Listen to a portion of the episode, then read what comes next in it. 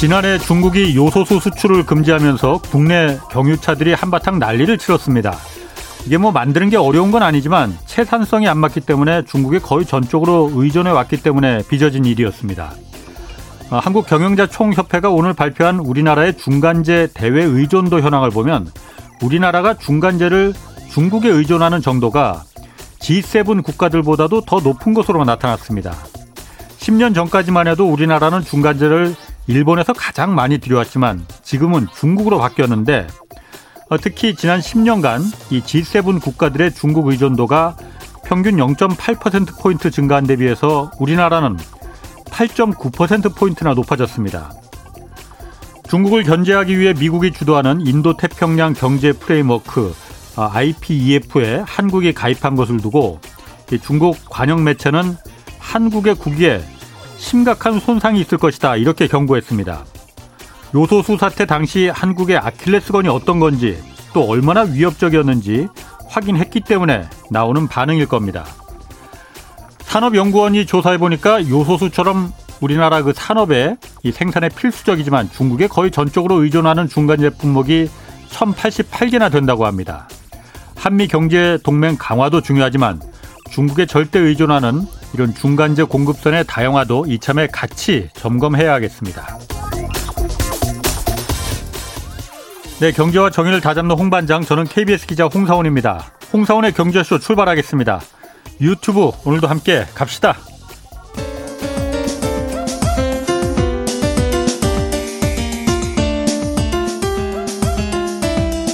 어려운 경제 이슈를 친절하게 풀어드립니다. 돈 되는 경제 정보를 발빠르게 전해드립니다. 예리하면서도 따뜻한 신사 이종우 이코노미스트의 원포인트 경제 레슨. 네, 원포인트 경제 레슨 시간입니다. 이종우 이코노미스트 나오셨습니다. 안녕하세요. 예, 안녕하십니까? 오늘 날씨 참 덥습니다. 예, 굉장히 덥습니다. 아, 저도 오늘 그래서 아주 가볍게 입고 나왔는데 자, 한미 정상회담 어제 끝났습니다. 2박 3일간이었죠. 예. 경제 관련된 부분이 예년에 그 한미 정상회담보다도 이번엔 경제 관련 얘기가 많이 나왔어요. 전체적인 총평 어떻습니까? 글쎄 말씀하셨던 것처럼 과거 같으면은 정상회담을 하면 대부분 다 정치적인 부분들, 예. 그다음에 그 북한 관련한 부분, 음. 이 부분들이 많이 들어가는데요. 예. 이번은 굉장히 특이하게 경제적인 부분들이 굉장히 많았다. 예. 이렇게 이제 볼 수 있고요. 음. 지금 세계적으로 봤을 때 세 가지 이슈가 굉장히 중요한 부분들로서 계속 얘기되고 있거든요. 예. 하나는 디지털 전환, 두 번째는 글로벌 공급망, 예. 세 번째는 환경 문제. 예. 이세 가지 부분들에 대해서 큰 아젠다를 아무튼 끌어냈다라고 하는 데에선 네. 좀 의의가 있다. 이렇게 예. 이제 생각이 됩니다. 예. 개별적인 걸 잠깐 한번 살펴보게 되면 예. IT 디지털 전환이라고 하는 건 결국 이제 뭐 IT 기술 문제 아니겠습니까? 예. 반도체도 있었고 뭐 여러 가지 얘기들이 상당히 있었는데요. 전체적인 형태는 이런 겁니다. 한국의 첨단 제조 그 능력하고 예. 미국의 기술 역량을 서로 공, 그 결합을 해가지고 예. 이 그 공급망 위기에 서로 대처하고 그다음에 또 글로벌 경쟁력을 좀 높이자 이렇게 얘기를 했고요. 예. 그 대상으로 이제 얘기되고 있는 게 반도체가 가장 대표적이고 예. 그다음에 인공지능 예. 그다음에 또 뭐 양자역학 예. 바이오 기술 이런 쪽으로 이제 계속해서 얘기가 되고 있는 예. 그런 그 상태입니다. 그다음에 이제 두 번째가 글로벌 공급망인데요. 예. 작년도 재작년도 글로벌 공급망 때문에 굉장히 고생을 하지 않았습니까? 예. 그래서 한미 간에 아무튼 잘 협의를 해 가지고 음. 앞으로 어떤 일이 있다고 하더라도 공급망에서 문제가 생기는 일이 벌어지지 않도록 하자. 이렇게 음. 이제 얘기를 했고요. 예. 그다음에 이제 환경 관련한 문제는 인도 태평양 경제 프레임워크 IPEF 음. 이거를 통해서 해결한다. 이렇게 이제 그 해서 음. 큰세 개의 아, 부분들에 대해서 일정하게 어느 정도씩의 얘기를 전부 다 했던 예. 그런 형태였습니다. 예. 그래서 총평으로 봐서는 뭐 여러 가지를 짚었다 이렇게 볼 수 있는데 예. 어, 여러 가지 또 과제점도 남았다 이렇게 이제 볼 수 있습니다. 음. 여러 개를 짚었기 때문에 미국이 한국에 대해서 요구하는 바가 굉장히 큽니다. 그래서 그거를 과연 어, 우리의 국익을 그 만족시켜가면서 어떻게 그걸 충족시킬 것인가 예. 하는 것들이 이제 상당히 문제가 될 수밖에 없고요. 아. 그 다음에 다음에 또 말씀을 드리겠지만 아마 중국이 굉장히 좀 반발을 할 가능성이 높기 때문에 예. 중국의 반발을 어떻게 무마시킬 수 있느냐 예. 하는 것들이 상당히 좀 과제다 이렇게 아. 이제 볼 수 있죠. 그 오자마자 그러니까 처음 간데 삼성전자 평택 반도체 공장이잖아요. 예. 그게 아 반도체 때문에 왔나 이런 생각을 다들 누구나 떠올렸을 것 같아요. 어떤 의미가 있습니까 이게? 어 일단 아무튼 뭐 그 제가 봤을 때는 네. 이거는 굉장히 그 연장선상에서 진행이 된 거다라는 생각이 들거든요. 어떤 연장선? 그러니까 네. 그 중국하고 미국이 서로 그, 예. 그 갈등을 일으켰을 때 예. 제일 처음에 갈등의 요인은 이제 무역을 가지고 갈등을 하는 거지만 예. 그게 시간이 지나면 기술로서의 갈등으로서 변지는 거고요. 음. 최종적으로 되게 되면 이제 금융을 그러니까 화폐를 둘러싼 이제 금융을 예. 가지고 그 결판을 내는 형태로서 될 거다라고 예. 했거든요. 예. 지금은 이제 그 무역과 관련한 부분들은 모두 다 지나가 버린 상태고요. 그건 트럼프 때 이미 지나갔고. 예, 그렇죠. 그거는 예. 뭐 어, 많이 미국에서 그 중국을 제재하기도 해봤지만 예. 그렇다라고 해서 중국으로부터의 수입이 절대 줄지 않더라. 라고 하는 거를 이제 느끼면서 그만두는 형태가 됐고요. 그건 무역은 중국이 잘하는 거잖아요, 미국보다는. 예, 그렇죠. 그러니까 그 중국의 제품을 미국이 수입하지 않고는 그러니까. 뭐 네. 소비가 원활히 돌아갈 수가 없으니까 예. 그거는 뭐 네. 아무리 그 미국이 그 강하게 중국을 압박하고 싶다라고 예. 하더라도 자국의 소비자들을 생각하면 그건 뭐 어쩔 수가 없는 부분이다라고 예. 봐야 되거든요. 음흠. 그래서 지금은 이제 기술 분쟁 쪽으로 넘어가 있는 상태인데 그리고 그게 이제 2020년서부터 이렇게 넘어간 형태거든요. 예. 그때 가장 그 핵심이 되는 쪽으로서 얘기했던 게 뭐냐면 반도체였습니다. 예. 그래서 이제 많이 얘기했던 게 뭐냐면 미국의 반도체 기술이 들어가 있는 제품이나 이런 것들을 중국에다가 음. 어, 수출할 수 없게 하고 예. 그다음에 이제 중국이 반도체 관련한 기술들을 확보하지 못하도록 블록을 치자 이런 형태로서 계속 얘기를 했거든요. 예. 그렇기 때문에 아마 이번 같은 경우에는 그 가장 크게 보여주고 싶었던 거는 그렇게 이제 한국이 그 이 반도체 블록에서 예. 그 중국이 아니라 미국 쪽에 섰다. 이거를 음. 이제 보여주고 싶었던 그런 욕구가 굉장히 크지 않았나라는 예. 생각이 많이 듭니다. 예. 예. 그리고 이제 우리나라 같은 경우에는 예. 그 바이든 대통령이 와서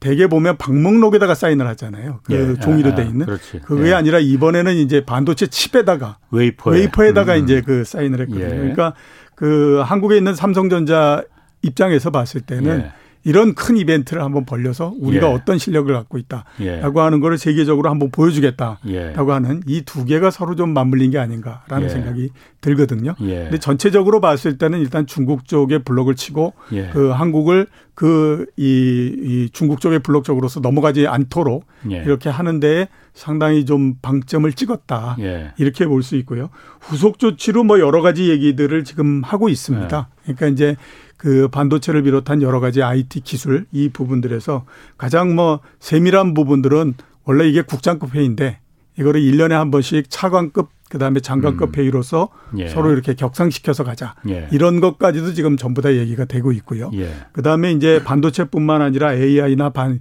그 바이오 기술 이 부분과 관련해서 민간 쪽에서의 협력 이 부분들도 좀 같이 도모를 해보자 이런 음. 얘기도 지금 하고 있는 그런 상태입니다. 음. 그 그러면은 바이든 대통령이 오자마자 오산 그 미군 기지 미군 이제 한, 한국군과 미군이 같이 쓰는 비행장이죠. 거기 내려서 이제 바로 가까우니까 이제 평택으로 이제 간 건데. 예. 어, 그 반도체가 반도체 한미 동맹을 좀 강화하기 위해서 그 상징적인 거는 건 같아요. 예. 근데 중국이 그걸 다 보고 있을 거 아니에요. 예, 그렇죠. 너무 노골적 아닌가. 어, 글쎄 제가 어. 보기에도 예. 과연 그렇게까지 해야 할 필요가 있었을까라는 예. 생각이 저도 많이 듭니다. 그러니까 미국 입장에서는 예. 어, 분명한 걸 갖다 중국에다 그렇죠. 보여줬을 것 예, 같은데 예, 예. 한국 입장에서는 그게 좋은 건지 나쁜 건지. 음, 결코 뭐 그 좋은 거다라고만 볼 수는 없겠죠. 왜냐하면 예. 우리나라 같은 경우에는 결국에 보면 그냥 양쪽에 걸쳐 가지고 있는 것 자체가 가장 좋은 거다라고 예. 봐야 되거든요. 예. 왜냐하면 우리나라가 반도체 특히 메모리 칩에서는 예. 세계적으로 그, 이, 그 경쟁력이 굉장히 뛰어나기 때문에 예. 미국도 그렇고 중국도 그렇고 본인들의 진영으로 우리를 끌어들여고 싶어 하잖아요. 네네. 그렇게 되면 우리가 어떻게 생각하면 이제 갑의 위치에 있는 상태이기 그렇죠. 때문에 네. 이걸 어느 쪽으로 기운다라고 하는 것보다도 그냥 예. 중간 단계에 서 있으면 예. 어, 양쪽 모두 다가 한국을 끌어들이고 싶어 하는 그런 거기가 있기 때문에 예. 당연히 그쪽이 저자세가 될 수밖에 음. 없는 거죠. 예, 예. 지금처럼 한쪽 쪽으로서 이제 완전히 음. 기울어 버린다라고 예. 하면 중국 입장에서 봤을 때는 굉장히 아, 그, 어, 좀 이제 반감을 가질 수밖에 없는 거고요. 예. 그, 앞에 이제 그 말씀하셨던 것처럼 중국이 한국 경제를 제재할 수 있는 방법은 굉장히 여러 가지가 있습니다. 예. 말씀하셨던 것처럼 요소수 그거 하나만 하더라도 얼마나 흔들리는 모습을 많이 보였습니다. 예. 그러니까 오히려 일본이 반도체 관련해서 소재 부품에서 우리나라에 그 압박을 가하는 것보다 음. 중국이 가할 수 있는 수단이 너무나 많은 그 상태이거든요. 예. 그렇기 때문에 이 제가 그 이 삼성전자 그 공장 가고 뭐 이러는 걸 보면서도 예. 이렇게까지 해야 할 이유가 있었을까라고 음. 하는 생각이 좀 많이 들었 든, 든다 이렇게 이제 볼 수 있습니다. 물론 삼성전자 음. 공장에 가기로 한 게 이제 한국 에서 요청을 한 거냐 아니면 미국이 요청을 한 건지 그렇죠. 그건 모르겠지만 그거는 잘 모르겠죠. 어, 예. 어쨌든 미국이 만약 요청을 했다면은 우리 입장에서 그걸 아 그러지 말고 그냥 서울로 옵시다 이렇게 하지는 좀 곤란했을 것 같긴 해요. 예, 그거는 어. 뭐 여태까지의 네. 그 역학관계 봤을 때 네. 거절한다는 게 쉽지는 않겠죠. 그리고 또 하나 이제 아까 센터장님 말씀하시는 거 제가 궁금한 게 첫 번째는 이제 트럼프 때 이제 미국 미국하고 중국하고 이제 다툴 때 경쟁을 할 때 무역으로 했다가 무역은 보니까 미국이 별로 잘하지는 못하고 오히려 중국이 잘하는 건데 거기서 이제 경쟁을 한번 트럼프 때 했다가 영대 1로 미국이 진 것 같아요. 예. 그러다 이번 지금 이제 기술 경쟁으로 특히 반도체부터 이제 붙었잖아요. 이 부분은 지금 보니까 미국이 좀 우세한 것 같고 예. 아까 마지막으로 금융으로 간다고 하셨잖아요. 예, 예. 금융에서 붙을 거라고 했잖아요. 예. 그게 좀 궁금하거든요. 예. 그 잠깐 간단하게 말씀하셨지만은 그게 어떻게 마지막에 어떻게 간다는 겁니까? 어, 그러니까 가장 뭐 최종적으로는 과연 위안화와 그 달러가 서로 붙어가지고 누가 본격적인 기축 통화가 되느냐 하는 부분인데 그거는 굉장히 오랜 시간이 지나야 될 것 같고요. 예. 그다 그 전 단계로서 이제 나오는 것이 뭐냐면 미국이 중국에 대해서 계속 이제 그 자본 시장을 이렇게 금융 시장을 예. 보다 더 많이 개방해라라고 예. 하는 압박을 계속해서 갈 가능성이 음. 굉장히 높지요. 예. 그걸 가지고 이제 계속 가면서 만약에 예. 중국이 그 금융시장이나 이 부분들을 에 대한 그 개방 이거를 이제 굉장히 그 꺼리는 형태가 되면 그에 예. 따라서 조금씩 제재를 계속하는 예. 이런 형태로서 가는 거거든요. 음. 그러니까 이게 양쪽이 그 첨예하게 맞붙을 수밖에 없는 게 예. 중국 같은 경우에는 아직까지 이제 자본시장이나 이게 그 발달이 돼 그렇게 크게 발달돼 있지 않는 상태이기 때문에 예. 여기에서 잘못 개방을 하게 되면 아시아 외환위기 때 봤던 것 같은 음. 일이 벌어질 수 있다라고 예. 하는 그 두려움을 굉장히 많이 갖잖아요. 음. 그러니까 상당히 이제 몸을 피할 수밖에 없는 그런 그 상태이고요. 예. 대신에 이제 미국 같은 경우에는 본인이 본인들이 이게 굉장히 강하다라고 아. 생각하니까 여러 동맹국들을 서로 묶어가지고 예. 금융시장을 개방을 해라라고 음. 하는 압박을 계속할 가능성이 예. 높죠. 음. 그게 이제 본격적으로 제가 생각했을 때 이제 금융시장과 관련한 금융과 관련한 이제 그 갈등이 되는 거고 음. 그 단계가 상당히 많이 지나서 정말로 이제 중국도 굉장히 커지고 이렇게 되면 그때 되면 이제 위안화냐 달러냐를 가지고 서로 음. 경쟁하는 그런 형태가 된다라고 보셔야죠. 그렇군요. 그러니까 지금 기술 전쟁 이후에는 이제 금융 전쟁이 또 기다리고 있다 이렇게 보면 되는 거겠군요. 예, 그렇죠. 그리고 또 하나 그 삼성전자 방문했잖아요. 예. 이거는 좀 번외로 저는 그래서 아, 물론 다 알려진 사실이지만은 삼성전자 공장에 바이든이 가면은 예. 어, 삼성전자 주가는 굉장히 올라갈 것 같은데? 예. 라는 생각이 들었는데 그렇지 않더라고요. 예, 오늘 주가가 거의 보합 수준이었기 때문에 예. 별로 그렇게 뭐 크게 움직이지 않았다. 예. 이렇게 이제 볼 수 있습니다. 어. 그거는 워낙 우리나라의 투자자들이 예. 굉장히 많은 경우와 그다음에 굉장히 희한한 경우까지를 다 봤기 때문에 그런 상징적인 이벤트 이런 거 하나를 가지고는 뭐 주가를 움직이거나 이런 거는 굉장히 어렵기 때문에 어. 그런 측면에서 이제 별로 그렇게 그 효과가 안 났다라고 봐야 될 것 같고요. 어. 그 다음에 또 발표한 거 보면 미국의 텍사스에다가 파운드리 공장을 짓겠다라고 얘기하지 않았습니까? 예. 170억 달러 들여가지고 예. 어 2024년까지 그 짓겠다 이렇게 얘기를 했거든요. 예. 거기에서 이제 본격적으로 아무튼 뭐 3나노 이렇게 해서 그 그 이 웨이퍼가 나오고 반도체가 예. 나오고 그렇게 된다면 그게 이제 수율도 상당히 좋고 그래서 완전히 정착이 될 수 있다라고 하면 그때 이제 주가가 움직일 수 있지만 예. 지금으로 음. 봤을 때는 그냥 상징적인 조치들만 그러니까 상징적인 모양들만을 보여주고 있는 거잖아요. 예. 그 상징적인 모양만 가지고는 뭐 기업의 실적이 변하는 것도 아니고 그러니까 아. 여기에서 뭐 주가를 크게 움직이거나 이럴 수 있을 만한 요인들이 별로 없다. 이렇게 어. 이제 보기 때문에 그래서 주가가 별로 움직이지 않은 그런 형태다라고 아, 보셔야죠. 뭐저 같은 이제 주식 잘 모르는 사람들은 어, 바이든 오니까 삼성전자 주식 많이 올라갈 것 같은데 그런데 뭐 이, 이참에 많이 사는 분들도 많이 있을 거다 생각했는데 그렇지 않은 그 정도는 예. 이제 그 정도는 이제 아니다 이거죠. 그렇죠. 지금이 한 1990년도 정도였으면 어. 상당히 영향을 많이 미쳤을 어. 것 같은데 지금이 2022년이다 보니까. 그러게. 예. 미국 대통령 약발도 안 먹히면은 도대체 어떤 게 좀 있어야만이 아, 삼성전자 주가는 올라갈지 모르겠네요. 기업 실적을 가지고 되게 많이 그 보고요. 아, 예. 기타 이벤트 발생하는 건 우리나라 사람들 같은 경우에는 굉장히 많은 정치적 이벤트를 봤잖아요. 예. 특히 이제 뭐 남북 문제 관련해서도 그렇고 예. 그다음에 정치적으로도 얼마나 그동안에 많은 변동과 그 큰 변동이 있었습니까? 예. 그렇게 되다 보니까 이런 정도를 가지고는 특별히 움직이거나 이러지는 않는다고 봐야죠. 그렇군요. 그리고 한미 양국 간에 그 NSC 경제안보 대화를 출범시킬 계획이라고 해요. NSC라는 게 국가안전보장회의잖아요. 예, 국가안전보장. 이게 NSC 경제안보대화 이게 그럼 뭡니까? 어, 경제 안보 현안을 논의하는 상설 기구를 만드는 겁니다. 어. NSC 안에다가. 예. 그러니까 그 지금까지는 보면 이런 상설 기구가 없으니까 어떤 예. 일이 발생하면 관계되는 그 부처나 관계되는 사람들이 모여가지고 음. 협의를 한 다음에 또 이제 협의를 하고 그 NSC로 격상시켜서 그렇죠. 그 예, 예. 그 아. 안에 그러니까 아. 완전히 상시적인 형태니까 예. 수시적으로 발생하는 일, 정기적으로 발생하는 그 모임 예. 이런 것들을 통해 가지고 전부 다 이제 컨택을 하겠다 라고 예. 하는 거거든요. 예. 그러니까 상설화된 거다라고 보시면 맞는데요. 예.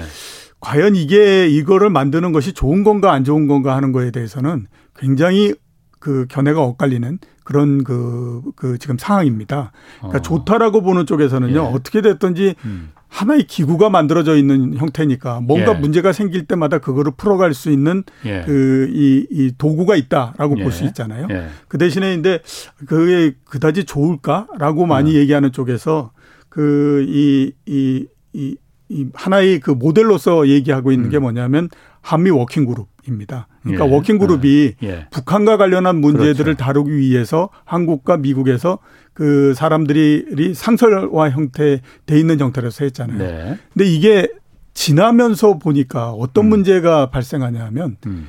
사사건건이 모든 것들을 다 간섭을 하게 되는 거예요. 음. 그러니까 어떤 남북 관련 남북 관련돼서 예. 어떤 문제도 아. 한 보도 앞으로 나가지 못하는 형태가 돼버린 거죠. 그게 이제 이전 문재인 정부 한 3년 차 때에서부터 계속 그런 일이 벌어져서 아. 나중에 되면 워킹그룹이라고 하는 것을 타넘고 그냥 네. 그거를 무시하고 가버리는 게 어떠냐라는 얘기도 굉장히 많이 있었거든요. 예, 예, 그렇죠. 그러니까 이게 어떤 거든지 상설화된 기구를 만들어 놓게 되면 음. 그 상설화된 기구는 본인들의 일을 해야 된다라고 생각을 하기 때문에 예. 발생하는 모든 일에 대해서 다 일일이 간섭을 하고 하려고 하는 쪽으로서 나오거든요. 그렇게 어. 되면 예. 이게 오히려 보면 이 그 양국 간의 이 경제 관계를 예, 예. 승, 보다도 좋게 만드는 게 아니라 예. 건건이 계속 이게 뭔가가 걸려버리는 그런 형태가 되면서 여기저기서 계속 갈등이 벌어지는 형태가 되는 그럴 수도 있는 거죠. 예를 든다면 그런 그 건건이 그 걸림돌이 될 수 있다는 거 하는 게 잘 안 하던데 예를 든다면 어떤 게 좀그 그러니까 그저 어. 워킹 그룹과 할 네. 때에 많이들 거기에서 그쪽에 그이 이 허락을 받지 말고 예. 그냥 그 개성공단 이런 거를 재개하면 예. 어떻겠느냐라는 예. 얘기를 굉장히 많이 했었거든요. 예. 그랬는데 계속 워킹그룹 내에서 그거는 예. 안 된다. 이거는 예. 이래서 안 되고 저래서 안 되고 이렇게 하다 보니까 예, 그걸 나가질 음. 못했던 거죠. 음. 그러니까 이런 형태가 또 여기에서도 혹시나 벌어지지 않을까라고 하는 것 때문에 굉장히 우려를 하고 있는 부분입니다. 아, 그러니까 예를 들어서 반도체가 지금 첨예한데 반도체에 대해서 중국하고 어떤 그 뭔가 그 반도체와 관련해서 뭐 수출이든 뭐 그런 부분이 있을 때 아, 이런 부분이 이제 좀 걸림돌이 될 수 가능성도 있다 그런 예, 얘기를 그렇죠. 말씀하시는 예, 건가요? 예, 예. 음, 그렇군요.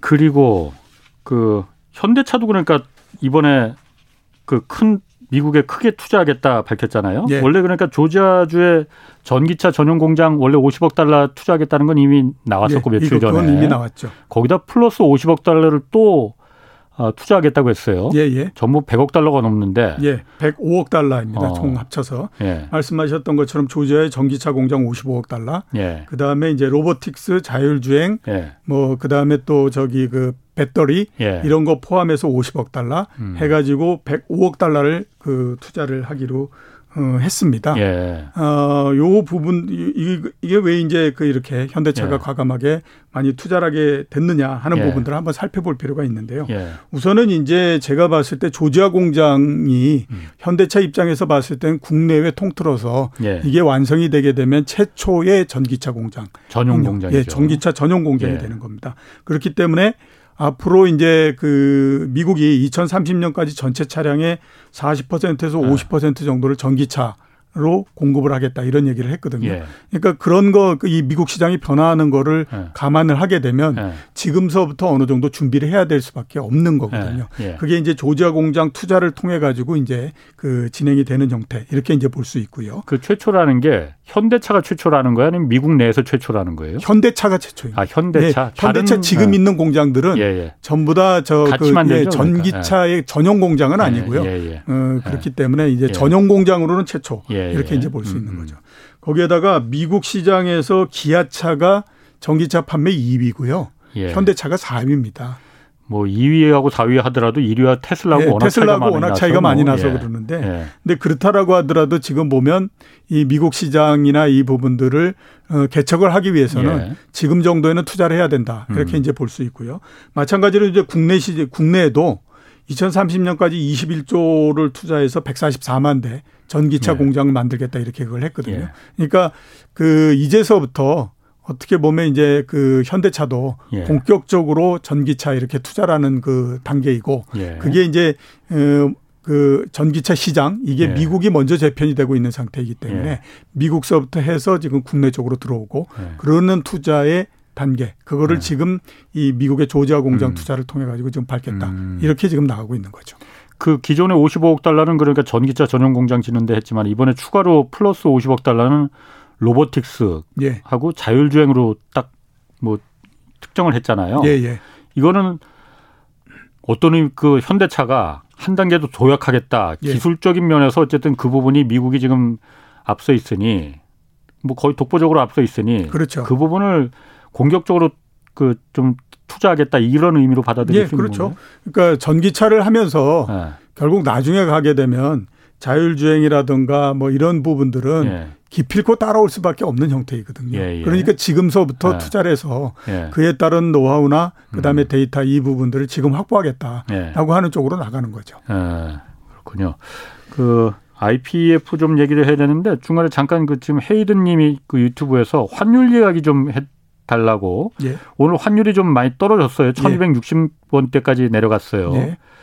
이렇게 되면은 안정화되는 건지 예. 이 그러면 외국 자본도 다시 이제 환차익 계산해서 들어올 가능성이 있는 거 아니냐 예. 이렇게 물어보셨거든요. 안정은 돼가고 있다라고 봐야죠. 예. 왜냐하면 지금이 지금 이제 떨어지고 한 것이 그이 이 외환 시장만 안정이 된 거는 아니고요. 예. 아시는 것처럼 주식 시장도 꽤 이제 많이 그 이렇게 최근에 며칠 동안 계속 상승을 하고 하지 않습니까? 예. 그러니까 지금의 단계는 굉장히 큰 변동을 거치면서 예. 우리나라의 여러 그 이그 그 시장들이 이제 안정 국면으로서 조금씩 들어가고 있는 그런 상태고 예. 이게 우리나라뿐만 아니라 전 세계적으로도 비슷한 형태로서 진행이 되고 있는 거기 때문에 예. 환 시장도 마찬가지로 상당히 좀 안정 국면으로서 지금 들어가고 있다 이렇게 이제 볼 수가 있고요. 예. 근데 여기에서 이제 안정이 되기 때문에 그러면 다시 환율이 굉장히 강세가 돼 가지고 예, 예.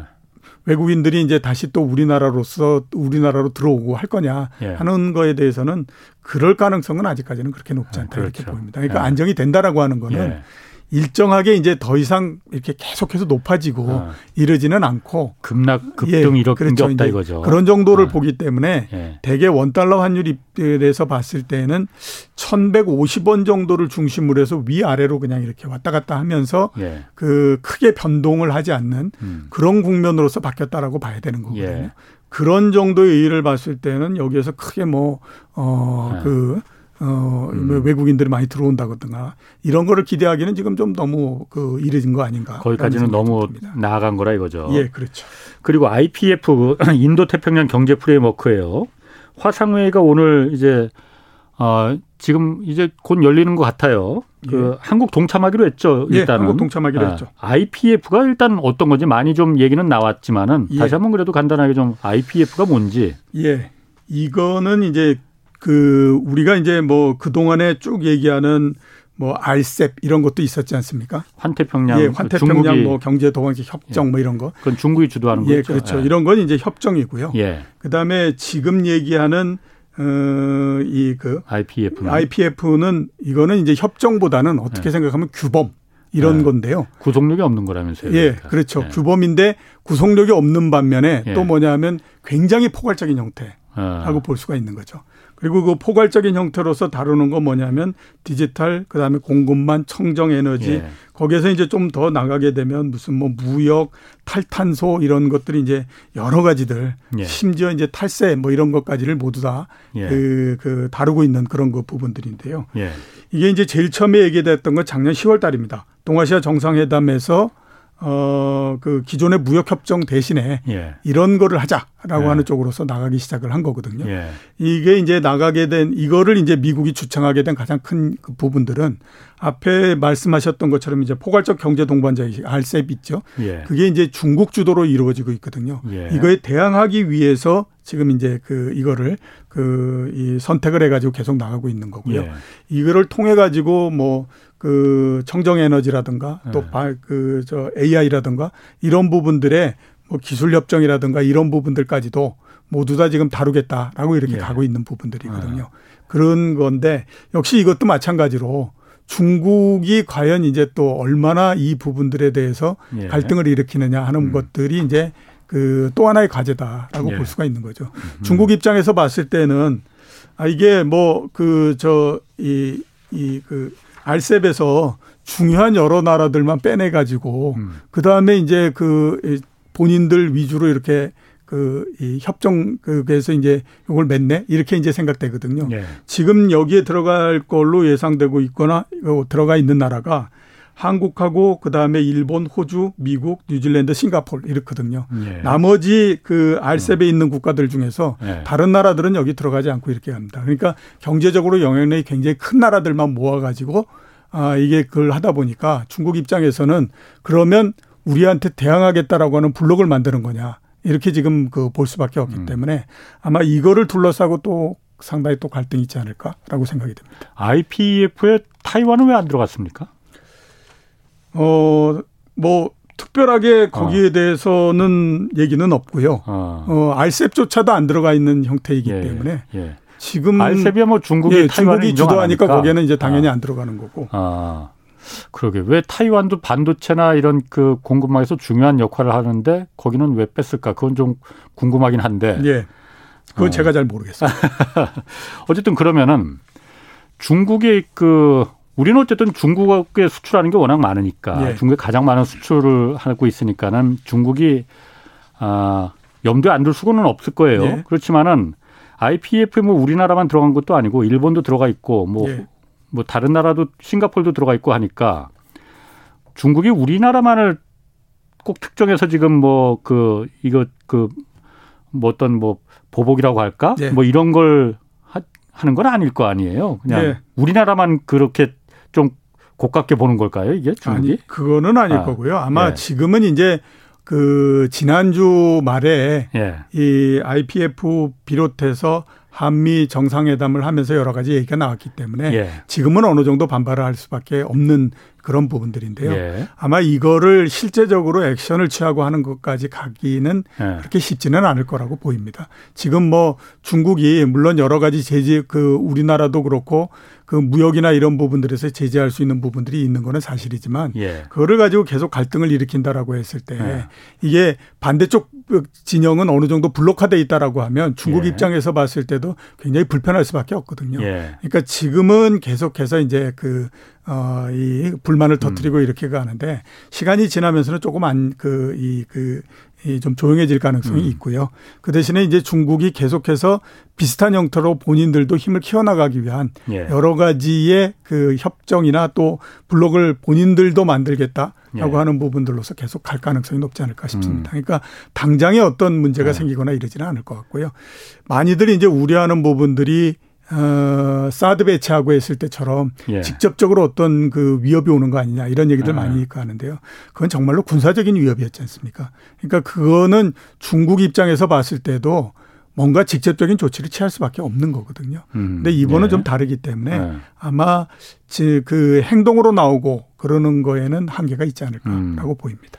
아니 그래서 이번에 그 쿼드 관련해서는 쿼드는 군사 안보 동맹이잖아요. 네, 그렇죠. 그러니까 미국, 일본, 인도, 호주 4개국이 동맹하는데 우리나라는 거기 가입시킬 의사 없다라고 미국이 말한 게 사실 저는 어떻게 보면은 어유 다행이다 뭐 이 생각도 좀 들더라고요. 예. 아, 그냥 우리를 끌고 들어가면은 그거 참 안 들어갈 수도 없고. 그렇죠. 어. 들어가자니 또 굉장히 찝찝하고. 그거는 경제 동맹하고 더 이제 군사 동맹은 예. 중국을 직접 건 그 자극할 그 가능성이 있기 때문에 예. 굳이 뭐 그렇게 근데 뭐 그건 잘 된 것 같아요. 예. 음. 자 그러면은 그 중국이 어쨌든 어, 왕이 외교부장은 그렇게 얘기를 했거든요. 이 IPEF에 대해서 자유와 개방의 기치를 내걸고 있지만은 패거리를 지어서 소그룹을 만드는데 열중하고 있다. 예. 이렇게 좀 굉장히 공격적으로 얘기를 했어요. 예. 그럼 아까 센터장님이 잠깐 말씀하시기를 어떤 그 IPEF가 구체적인 액션을 취하기는 뭐 좀 그 한참 좀 말았다고 했지만은 구체적인 액션이라는 게 예를 들어서 예를 든다면은 좀 사례를 들 수 있는지 그러니까 어떤 게 좀 좀 공허한 좀 잘 모르겠는데 예를 든다면 어떤 액션을 중국에 대해서 어떤 액션이 좀 그 가능할 나올 수 있는 액션이 있을까요? 아 저기 그그 그 IPF가요. 예. 어, 기존에 계속해서 나오고 있는 부분들이 아. 그 이미 그 예를 보여줬다라고 봐야 될것 아. 같은데요. 예. 그러니까 반도체 관련해서 미국 아. 기술이 들어가 있는 거 예. 그런 그 제품 이런 것들 중국에 판매하지 못하게 하는 거. 예. 그다음에 또 반도체 기술 못 아. 넘어가게 하는 부분. 예. 이런 것들 그다음에 이제 그뿐만 아니라 예. 기술과 관련한 여러 가지 부분들에서 그 다른 기술 아. 이런 것들도 예. 그게 이제 중국으로 넘어가지 못하게 네. 여러 가지 형태로서 제재하는 부분 네. 이런 것들이 다 거기에 이제 걸려 있다라고 볼 수가 있는 거죠. 근데 IPF는 아까 말씀하신 대로 이게 어떤 국가 간의 조약이나 협약이 아니기 때문에 예. 뭐 한국이나 미국 다른 나라 국회의 비준을 받을 필요도 없는 거잖아요. 예, 그렇죠. 그러다 보니까 예, 예. 그냥 뭐 일종의 MOU 같이 예. 그냥 한번 해보자 이런 거기 때문에 예. 말씀하신 대로 반도체나 무슨 배터리 이런 거 동맹을 맺고 야 중국은 우리 껴주지 말자 이렇게 한다 하더라도 아 싫어 나 우리 그렇게 안 할래 이렇게 할 수도 있는 거 아니에요 그러면은 그렇기는 한데 아. 아시는 것처럼 국제 관계라고 하는 것이 예. 그렇게 모두 다그 음. 해결이 되는 거는 아니지 않습니까? 예, 예. 그러니까 그 힘센 쪽의 음. 그 의사나 이런 예. 것들을 잘 거스르지 못할 경우에 예. 그러면 어떤 협정이나 이런 것보다도 더 무서운 힘이 예. 규범을 통해서 나올 수 있기 때문에요. 아. 그게 이제 여기에 적용이 된다라고 봐야 되죠. 저쪽에서 또 보복을 받을 수 있다 이거죠. 안, 같이 안 가면은. 예, 그렇죠. 어. 지금은 완전히 그 저 바이든 대통령이 제일 처음에 취임을 할 때 그 얘기를 했었잖아요. 예. 우리는 동맹과 같이 간다라고 예. 하는 얘기를 했었거든요. 그러니까 트럼프 대통령처럼 막 음. 혼자서 그 막 중국을 이렇게 눌렀다 저렇게 눌렀다 이렇게 하지 않고 우리는 동맹과 같이 가겠다라고 얘기를 했기 때문에 네. 그게 지금 이 음. 지금이 그런 과정이 계속해서 진행이 되고 있는 그런 그 상태인 거거든요. 그렇기 때문에 당연히 동맹과 같이 간다라고 하는 거는 동맹 내의 결속이 보다 더 큰 문제인 거지 않습니까? 예. 근데 그 결속을 깰 수, 깨고 이러는 일이 벌어지는 거를 그대로 놔둘 수는 없는 거죠. 음. 그렇게 되면 그 압력이라고 하는 것도 무시할 수 없이 크다. 이렇게 이제 봐야 됩니다. 뭐 어쨌든 우리 같은 경우에는 기술적인 부분 특히 반도체, 배터리 이런 부분이 어 그야말로 그 최종 병기 활이 될 수가 있으니 예. 그런 부분을 적절하게 좀 너무 끌려가지 말고 음. 적절하게 좀 그 지렛대로 이용하는 것도 뭐뭐 뭐 알아서들 잘 하시겠지만은 예. 그 방법일 것 같습니다. 예. 자 이번에는 주식 시장 좀좀 좀 살펴보겠어요. 미국 주식 시장이 계속 내려갑니다. 이 너무 내려가는 거 아닌가요, 이거? 어, 원래 그 주식시장이 침체됐다라고 예. 얘기할 때는 예. 그, 그러니까 단순 조정이냐 침체냐 예. 이렇게 그 구분하는 선이 고점에서부터 20% 하락입니다. 예. 그러니까 20% 하락 이전에는 그냥 단순히 조정이다 이렇게 아. 이제 얘기를 하고 예. 20%보다도 더 내려가게 되면 이건 침체 국면으로 들어갔다라고 예. 얘기를 하거든요. 예. 근데 나스닥 같은 경우에는 이미 뭐 한 27% 그렇죠. 넘게 예. 떨어졌고요. 예. 그다음에 S&P 500 같은 경우에도 예. 20% 넘게 하락을 해버렸기 때문에 예. 미국 시장 같은 경우에는 이제 침체 국면에 들어갔다 이렇게 이제 볼 수가 있습니다. 음. 현재는 예. 그리고 지금 현재 봤을 때 미국 시장이 전 세계 주식 시장 중에서 가장 약한 모습을 많이 보이고 있고 예. 그다음에 또 미국 시장이 안 좋기 때문에 여러 나라 주식 시장이 거기에 따라서 상당히 영향을 받고 예. 이런 형태이거든요. 예. 어, 최근까지 미국 시장이 계속해서 약세인 거는 아시는 것처럼 미국의 긴축 이 부분들이 네. 영향을 굉장히 많이 주고 있는 상태고요. 예. 특히 이게 미국 시장에 많이 주고 있는 거는 미국이 지금 다른 어떤 나라보다도 금리를 굉장히 빠른 속도로서 올리고 있지 않습니까? 음. 그러니까 그에 따라 따라서 생기는 영향도 더 커질 수밖에 없는 거거든요. 예.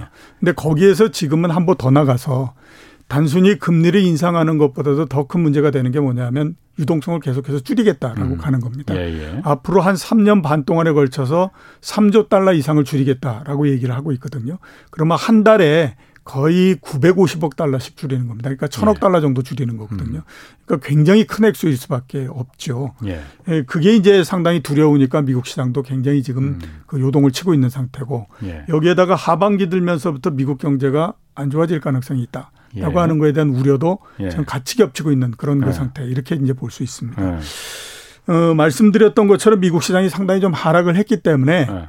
그 시간이 지나면서 좀 이제 그 저점을 좀 만들어가는 형태가 될 거 가능성은 높은데 음. 그 그래도 뭐 그 저점을 만들고 난 다음에 아주 강하게 반등을 한다든가 올라온다든가 음. 이러는 거는 그렇게 쉽지는 않고요. 음. 어, 지금은 계속해서 약세 연장선상에 있기 때문에 예. 그 어, 반등을 하고 한다고 하더라도 아주 조금 반등을 하고 또 네. 그러다가 또 맞아서 또 조금 이렇게 약해지고 네. 이런 형태로서 계속 그 진행이 네. 되지 않을까라고 보입니다.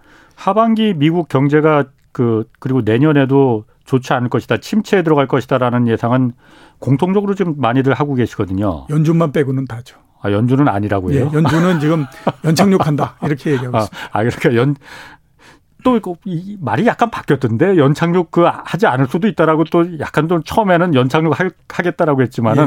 뭐 어쨌든 연준은 그렇다 치고 미국 경기가 좀 안 좋은 그 침체될 가능성이 많 그 그런 가능성이 있으면은 주가가 올라갈 가능성은 더 내려갈 가능성이 더 많은 거 아니에요, 그러면은? 그러니까 그렇게 되면 결국 어. 이제 주가가 자기가 견딜 수 있는 수준, 네. 그 경기가 나빠지는 데까지 그 해가지고 네. 그것까지를 모두 다 감안했을 때에 과연 주가가 어느 정도까지 갈 수 있을 것이냐, 네. 그 수준 정도까지 내려가야 이제 멈추는 형태가 되는 거거든요. 근데 이제 지금은 전체적으로 시장을 보는 그리고 시장에 가장 영향을 많이 주고 있는 부분들이 긴축과 관련한 부분들이기 때문에 음.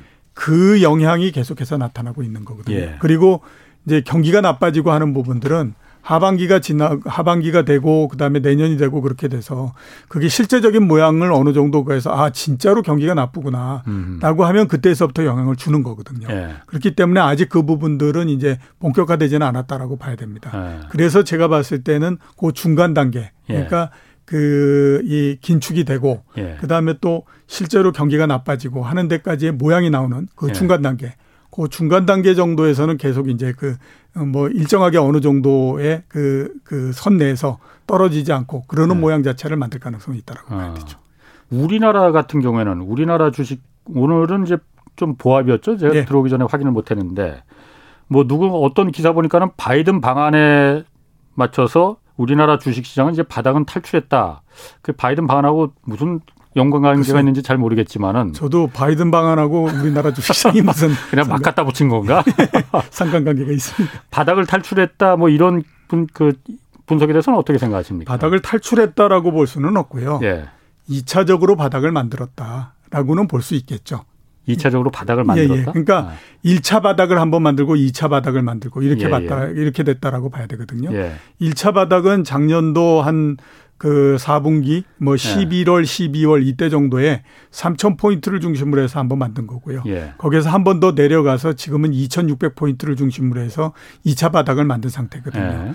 예. 1차로 하락해서 했을 때는 주가가 너무 높았기 때문에 그냥 떨어진 거였고 예. 2차 3,000 포인트에서부터 2,600까지 내려가는 거는 그 이 금리 인상 예. 이런 그 긴축에 관한 우려 때문에 내려간 거거든요. 예. 그리고 그 영향이 우리나라에서 어느 정도 나타났다고 보입니다. 예. 세 번째 만약에 주가가 떨어진다라고 하면 그거는 미국과 똑같이 예. 경기가 굉장히 나빠지거나 음. 아니면 그 위기가 발생하거나 이러면 이제 그 주저앉아 버리는 형태가 되거든요. 예. 우리나라 주식 시장이 네. 1990년서부터 따져보면 한 16번 정도의 비교적 큰 조정이 있었습니다. 예. 그 중에 여섯 번 정도는 고점에서부터 따져서 한 40% 정도 넘게 하락을 했고요. 음. 나머지 10번 정도는 20%대 정도의 하락을 했었습니다. 음. 그러니까 우리나라는 중간은 없습니다.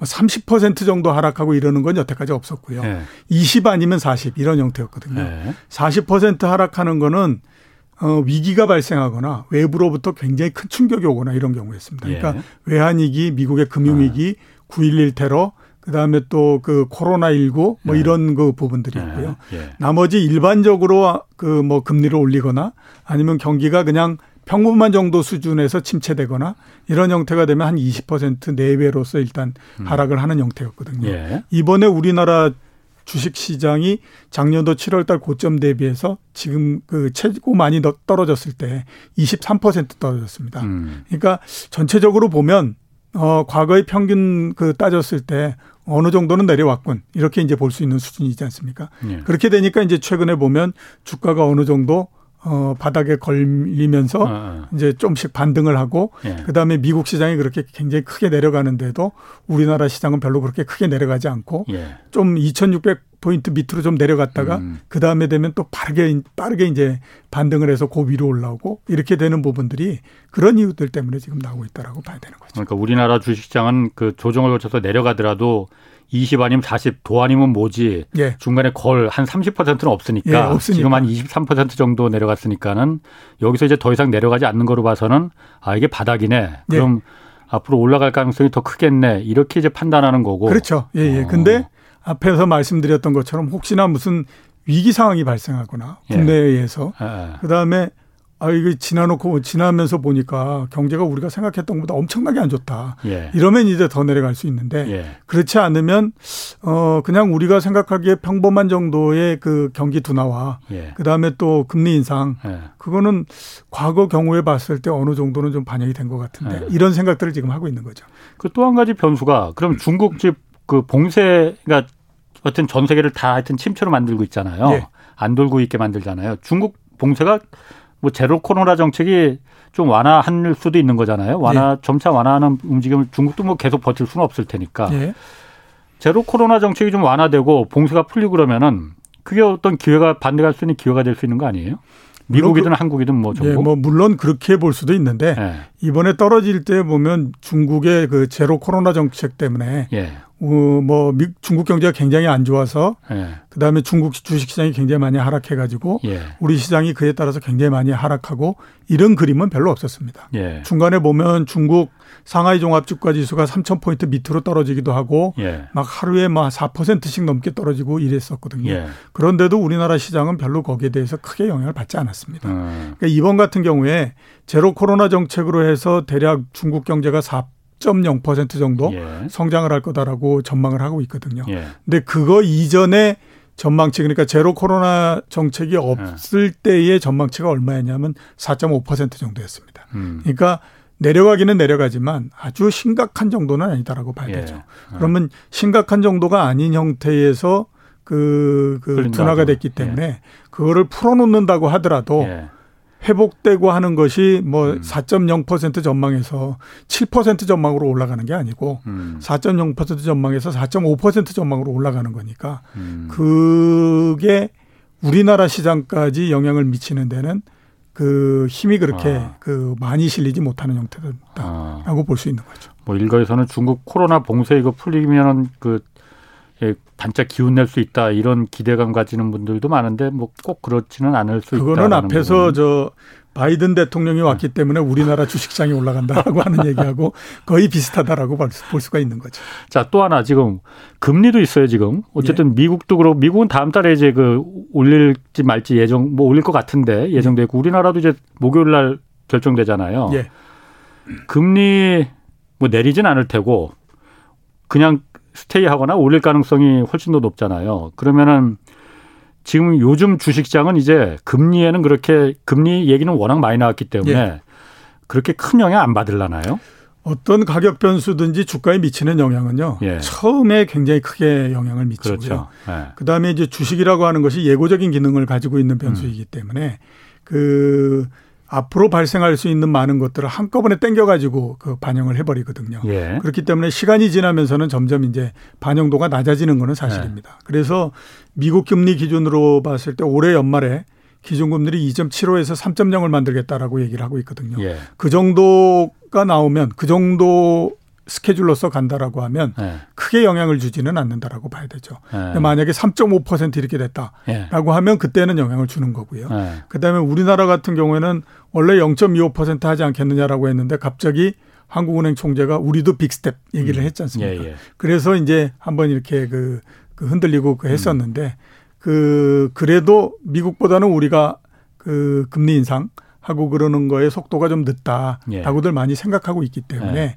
그런 측면에서 봤을 때는 앞으로 금리 인상하고 하는 것들은 네. 주식 시장에 그렇게 크게 영향을 주거나 그러지는 네. 못하는 변수가 이제 됐다라고 네. 볼 수가 있죠. 아, 또 하나 그리고 제 주변에도 그런 얘기 물어보는 제가 뭐 경제시 진행하니까 뭐 무슨 다 쪽지 깬줄그 박사인 줄 알고 예. 물어보는데 그 미국 나 그 기술주들이 예. 빅테크 기업들이 워낙 많이 떨어졌잖아요. 예, 예, 예. 그러니까 야 어쨌든 지금 이게 더 이상 떨어지지는 않아. 이, 이때 그 기회야. 야 사도 되냐 하고 저한테 물어보는 분들 많거든요. 그래서 예. 야 그럼 왜 나한테 물어봐 했는데 예. 어떻습니까?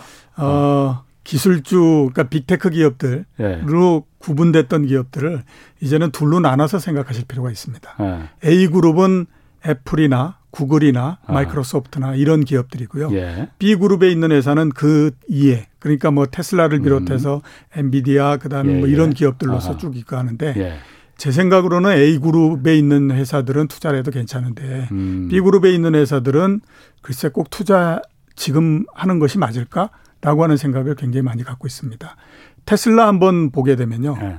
성장성을 가지고 계속해서 상승을 해왔던 거잖아요. 예. 그 코로나19 발생했을 때 저점 대비해서 예. 이번에 최고 많이 올라갔을 때가 20배 상승을 했습니다. 아. 그러니까 예. 성장성이라고 하는 것 자체를 뭐 원 없이 다 반영을 했다. 아. 이렇게 아. 이제 볼 수 있잖아요. 아. 그러면 한 번 그렇게 원 없이 다 반영을 했는데 예. 그거를 또 반영한다라고 하는 건 굉장히 어렵습니다. 아 그러니까 테슬라에서 성장성이라고 하는 것 자체가 예. 별로 힘을 쓰지 못하기 때문에 예. 주가가 그 1200달러에서부터 지금 그 지난주 금요일 날 가장 낮을 때 634달러까지 50% 정도 하락했기 때문에 아. 그에 따라서 반등을 할 수는 있을 것 같은데 예. 계속해서 또 뭐 쭉 이렇게 올라가고 그러는 건 안 나올 것 같거든요. 예. 그러니까 그 부분들 좀 그 문제가 있다라고 봐야 되고 예. 그다음에 B그룹에 똑같이 속해 있는 아마존 같은 경우를 보더라도 예. 지금 그 PR이 100배 이렇게 되거든요.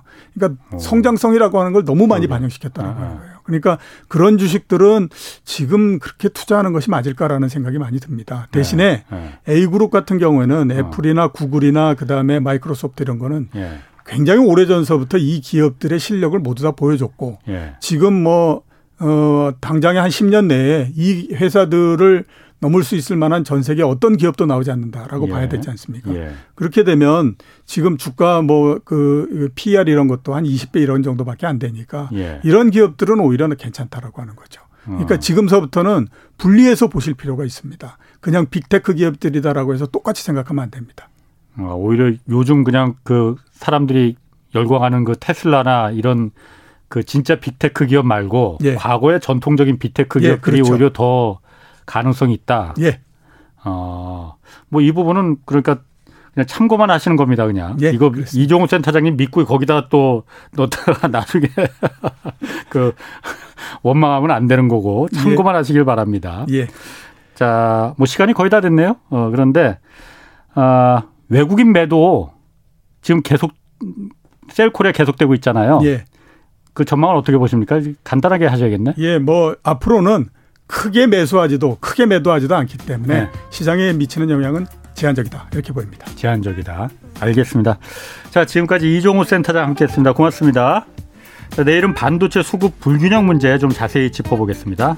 지금까지 경제와 정의를 다잡는 홍반장 홍사원의 경제쇼였습니다.